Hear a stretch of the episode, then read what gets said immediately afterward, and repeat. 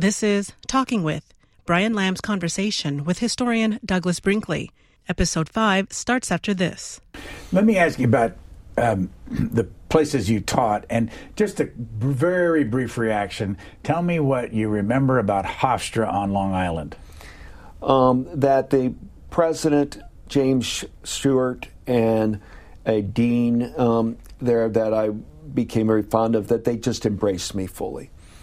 And that meant a lot, meaning the love of the administration. This was this was risky for any administration to unleash a guy like me. What could go wrong, right? A bunch of kids on a bus traveling the country with the university, and they went with it. And uh, and then later they came and gave me an honorary doctorate from Hofstra for the Magic Bus because um, you know it became a big success. Tulane.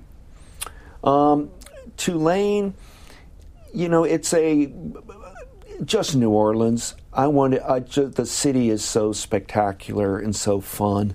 Um, but at the university itself, you know, it was um, it's good students. It's good. Um, I had a better time though at when I first came to the University of New Orleans. That was at first before you went to Tulane. Yeah, because I had a.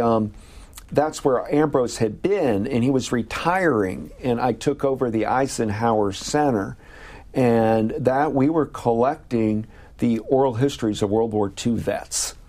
Now, the Magic Bus doesn't have much to do with the collecting of World War II vets, but I was able to fold this program into the Eisenhower Center because Steve thought it was a great idea. Uh, Steve Ambrose wrote the book on the Lewis and Clark Trail, and he traveled the entire Lewis and Clark Trail. I went with them on a big hunk of the trail, and it was great. How'd you go? Uh, we went by um, canoe. Uh, and we went over Lolo Pass. We did hiking. You know, Steve got very. I later went the whole Mississippi River with Steve.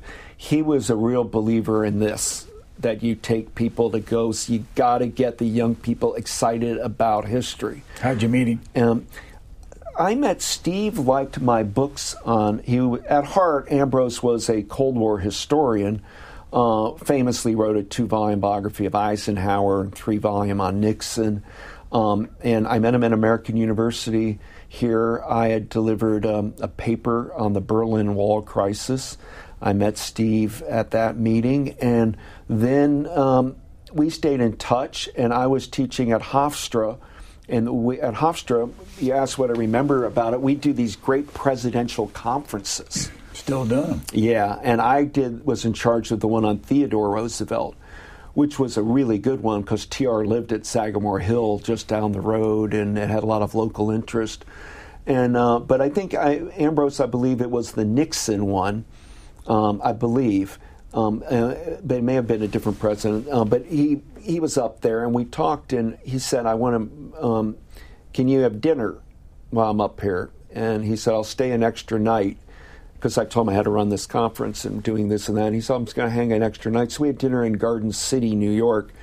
And he said, uh, You're working on a book on Jimmy Carter, and that's, uh, he's in the South, and I'm retiring, and I want you to take over the Eisenhower Center.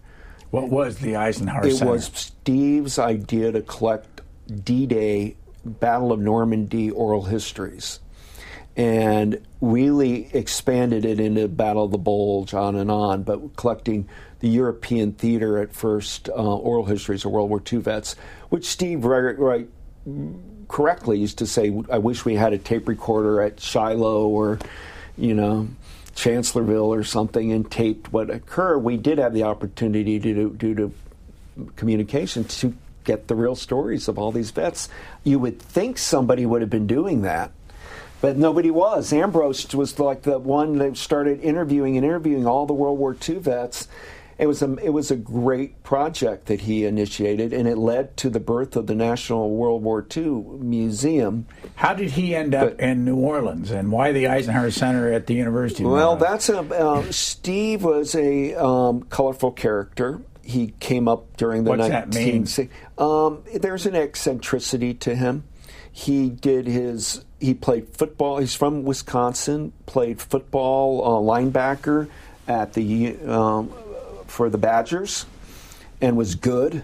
starting, you know, linebacker. He then went on into history and uh, worked with um, the famous um, uh, T. Harry Williams, the biographer of Huey Long.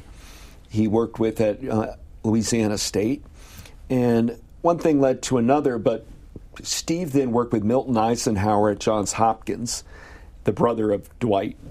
And Steve wrote some books. He wrote The History of West Point, still the best history of West Point. Eisenhower wrote the preface to Steve's book on the history of West Point. Um, but he then moved out to Kansas and he got thrown out of the faculty at, um, at Kansas because he was part of a group that heckled Nixon coming to campus over the Vietnam War. He didn't like Nixon? He did not like the war. And it became a very famous incident because he was really with the he was a military historian with the Eisenhower brand. Um, looked like he was made to be a Hollywood. Um, you know, he, he, Spielberg used to say that Steve looks like he's you know John Wayne or something, and and he was part of a faculty group that was boo boo. And got noticed, and they gave him a reprimand, and all who, of this. Who gave him a reprimand? The um, administration officials. Why would they do that? Because they tenure? disrupted the president's speech. Did he have tenure? No. And he got um, left there and it, it, wasn't a very good thing to have on your resume that you got you know trying to get a job and you they they weren't going to recommend you because you did that your last place of employment uh, but the University of New Orleans hired him and so he was very grateful and then he he built this incredible career up for himself uh, uh, and Eisenhower and Nixon who he actually ended up liking except for the war as he matured and, and grew older. But he caught he was caught up in that fervor of that era, you know, and. Um, and so in New Orleans, they let you be what you are. And Steve would was eccentric in the sense when he would often wear, like when he wrote on Meriwether Lewis, he tried to wear an outfit the way Lewis would wear an outfit, or he would wear, you know, he would like really do immersion history, like fall into, uh, you know. Uh, you know, and sometimes I thought he, you know, he could talk like Nixon and Eisenhower. He had them. He when he lectured about them, he had their voices perfectly, and he would bring a dog to class, and the dog would sit there and go retrieve students' papers, and the dog would go when you put the paper down, the dog would put it, and Steve instead of the kid walking up. That's what I mean by eccentric. Uh, you know, students loved that about him, but uh, it, it, he never fit in. Steve was his own guy. He was he, like kind of died early. Died of cancer. He would smoke. Uh, died in his sixties. One after the other, the cigarettes light uh, uh, and light them up. But he was giving up the. He was quitting. And but and uh, back to the Garden City dinner, he said I said, "Well, I'm I'm in New York. At this point, I was living in uh, New York City in Manhattan, and um, and he said, "Look, I'll double your salary. Whatever your salary you're getting at Hofstra, I'll double it." All that got my attention. I started making, justifying it. You know, Eisenhower presidency, Carter's in the South. You know, New Orleans, uh, and uh, money talks. Yeah, money talks. So it was, uh, uh and he said, "Look, but if you don't like it, I'm going to hang out for a year." You come down, I'm going to run the Eisenhower Center for one year while you're there, show you what's going on, and fair enough, if you don't want the job, leave. Give you a one one. What year was this? Um, this was '93. What year did he die? I can't remember right now, but I want to say 2002, something like that. And you took over the Eisenhower Center. Maybe what, maybe what year? Maybe three. I can look it up, but uh, it's okay. Uh, I took it over right after he stepped down in the 90s, and I was I ran it, and I ran it a little more. Um, also doing American studies aspects to it. Uh, we would hold a lot of conferences. I, for example, had Kurt Vonnegut who wrote Slaughterhouse, and Joseph Heller, who wrote Catch 22, come down to talk about their World War II experiences. And you know, I was doing some other things. Steve, meanwhile, got involved with building this World War II museum. And then I was on the board of the World War II Museum. So I got to see how a museum gets built from the scratch up. By the way, he died in 2002, you're right. He was 66. so what's that? What's there? If you went to New Orleans, went to the Eisenhower Center, went to the World War II Museum, what are you going to see? It's spectacular. I mean, we built in New Orleans one of the great museums in the world. Um, Nick Mueller, who was a good buddy of Steve Ambrose, really was the uh, CEO, energizer of it all. But they put together a top flight board. I was just the young interloper. These were like heavyweights from the corporate world. Um, they got congressional funding. It was Ted Stevens of Alaska who really, and Inouye um, of Hawaii, that really pushed to get some of the federal funding, matching funds. But we made the great decision. It was going to be built on Lake Pontchartrain, and the idea was we can rebuild the Higgins boats that landed at Normandy, and people could crowd on 36 and go on one of those boats, see what it was like. Uh, the little boats that landed on the beach. Yeah, and that's why it's in New Orleans. Andrew Jackson Higgins was from New Orleans, and Higgins Industry built these um, the boats, the landing craft boats that um, would have like let's just say 35 um, soldiers in it, and they're very. We rebuilt them but they're very they were built kind not flimsily but they were built for a purpose. Uh, there are not a lot of them around. They're they've all deteriorated uh, but they would just come right in the open and then you'd storm the beach and, and it's iconic. Um, and that, those boats were built and designed in New Orleans, and that gave Steve the justification to build first a D-Day museum, and then it, it was so popular, merged to the National World War II Museum, and it now is a major American tourist draw. I mean, the, the, two of the best museums for people in the country are the World War I Museum in Kansas City and the World War II Museum in New Orleans. It's has you know five theaters. You it we it collects war footage, letters, memorabilia. I deal still uh, at least monthly with them because people write me. I have all these letters of my grandfather. You know that what can I do? And I always say deposit them there. It's the best place to have uh, soldier memorabilia, letters, things to go, and they archive it. But the money came in. Tom Hanks and Steven Spielberg became impresarios for it. Uh, Who funds it now? Um, it's it, they do it, it, fundraises. I mean, they have a lot of corporate support.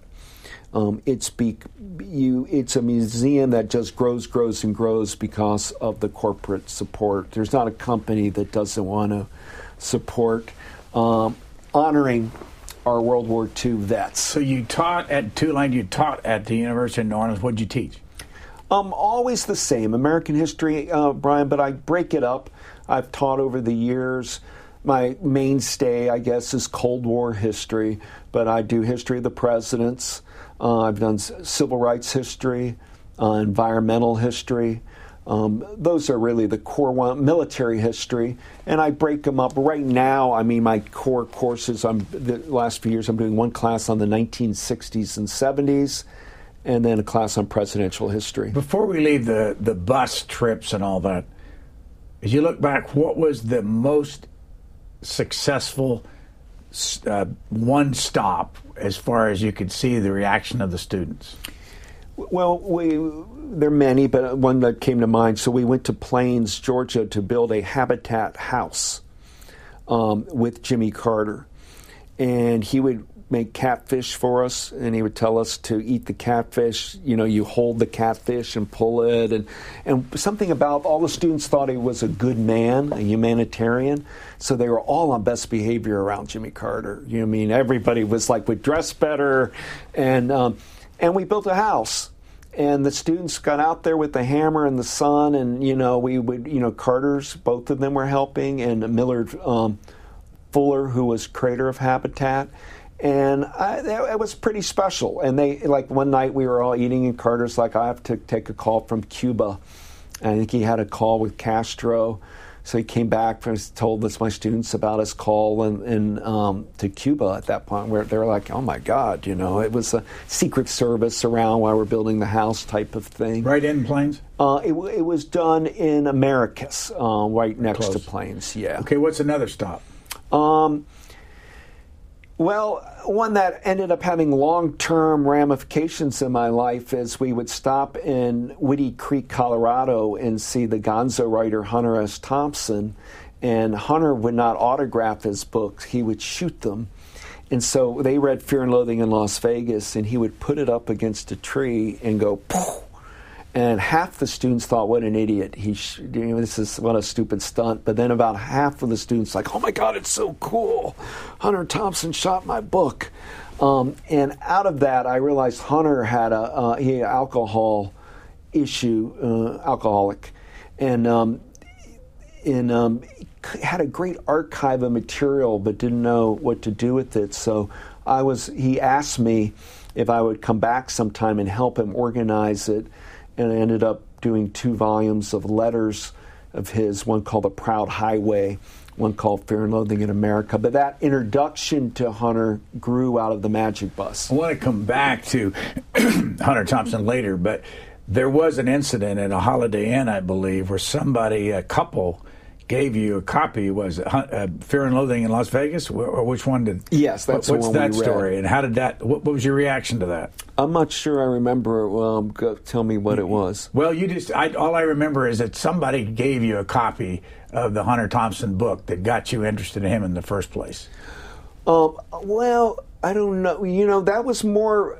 That was Jack Kerouac's on the road. I was- Okay, on the road, I got it mixed up. Yeah. but Uh, yeah, I was but working- the idea, Yeah, excuse me, the idea of somebody Oh, out yeah. of the blue saying, "Here, kid, Yeah. you, you ought to read I this." got that handed to me when I was at worked some at a Holiday Inn in Perrysburg, Ohio, as a banquet porter, setting up tables. And they, How old were you? Um, I got in as soon as I could. I wanted to work. Um, I seventeen, I guess, whatever the law was. I got in working. I'd work as many hours as humanly possible, rain, snow, sleet.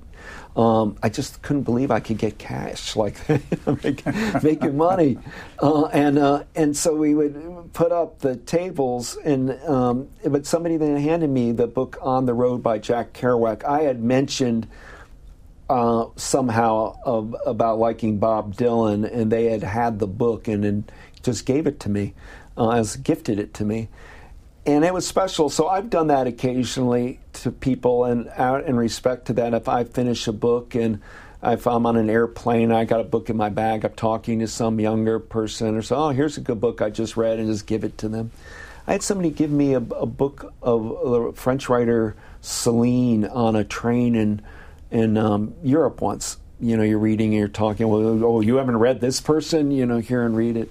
But that fit in on the road a little bit to the Magic Bus too. It's the idea that in America the roads has a romantic appeal to go travel and see America by the road, and uh, you know, I'm, I'm, I even now I'm, I'm, I'm getting this age in life would love to write the history of Route 66 and tell the story of that road, you know. So I'm, I'm interested in these things. I'm interested in Eisenhower's interstate highway system. I mean, I'm interested that the longest highway in the world is I 90 that connects, um, you know, Seattle to, you know, to Boston. And, and we don't think that it's the longest in the world, but that one strip is. And, uh, and I miss the back roads, the Blue Highway to the um, William Least Heat-Moon, uh, you know, the find the road not taken and do that too. But the interstates make travel convenient. Go back down to the University of New Orleans. From there, you went to Rice. Uh, I went to Tulane and I ran a Theodore Roosevelt Center at Tulane, and uh, I met my wife Anne. I had written a book on Rosa Parks, um, and that's an interesting story in itself because on these magic bus trips, um, we would I would take kids to students to Montgomery, and there was one road sign that said Jefferson Davis Boulevard and would meet Rosa Parks Avenue, kind of thing. And you take a photo of that.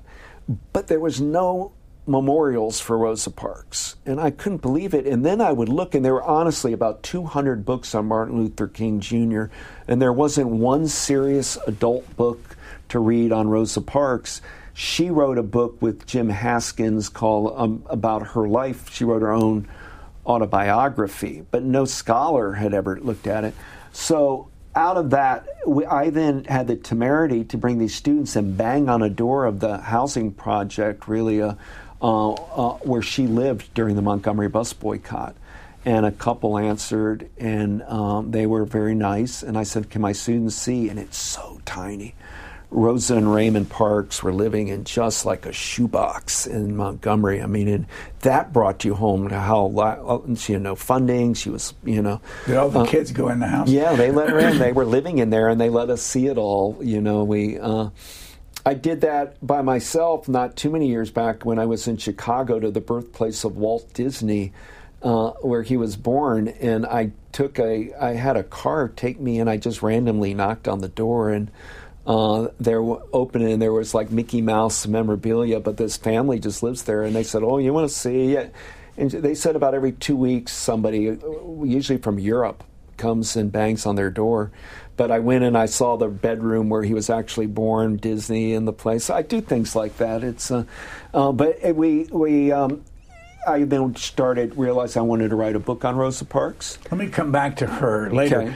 uh, but go back to Oh, uh, Tulane? Tulane, and then to Rice. Yeah, Tulane, and then from Tulane to Rice. Now you've been at Rice, if I calculate right, 14 years. Yeah, You're in the Baker Institute yeah, part of it, and the history department. and the history department, but you have said I've seen you in many interviews say that you are center left politically. Yeah. What are you doing in the James A. Baker, uh, the Third Institute?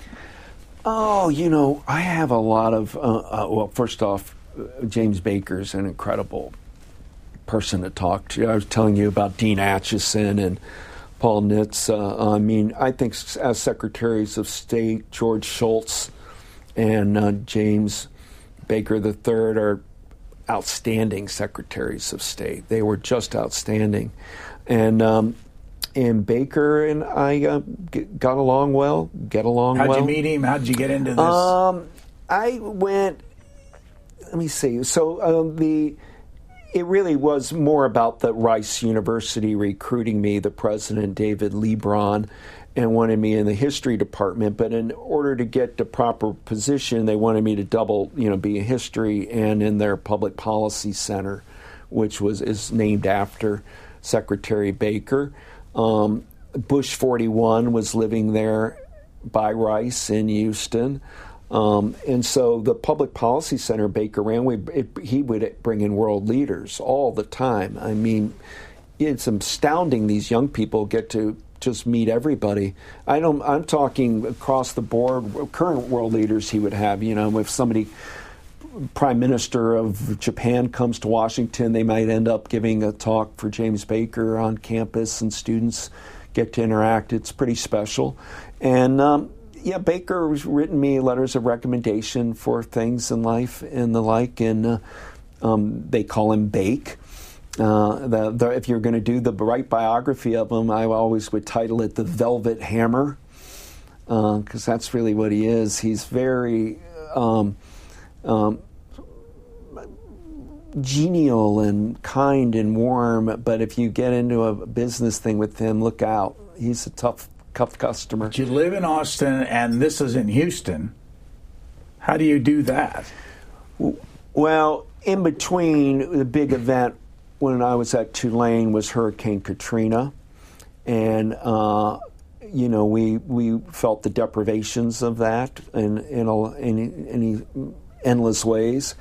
And at that time, I was getting offers from universities quite a bit, almost poaching me out of Tulane. People saying, "We'll offer you this and this." Um, I was debating between a few um, schools, but Rice, my big thing was I wanted to do three classes every fall and then zero. because I really wanted to do writing and research, and if you can't do it with two one. So Tulane told me you could keep doing. We will we'll do two one, and I said no. I'm I'm not bluffing. I'm leaving if it's not three zero. And Rice, Baker, and Leebron offered me the the three zero.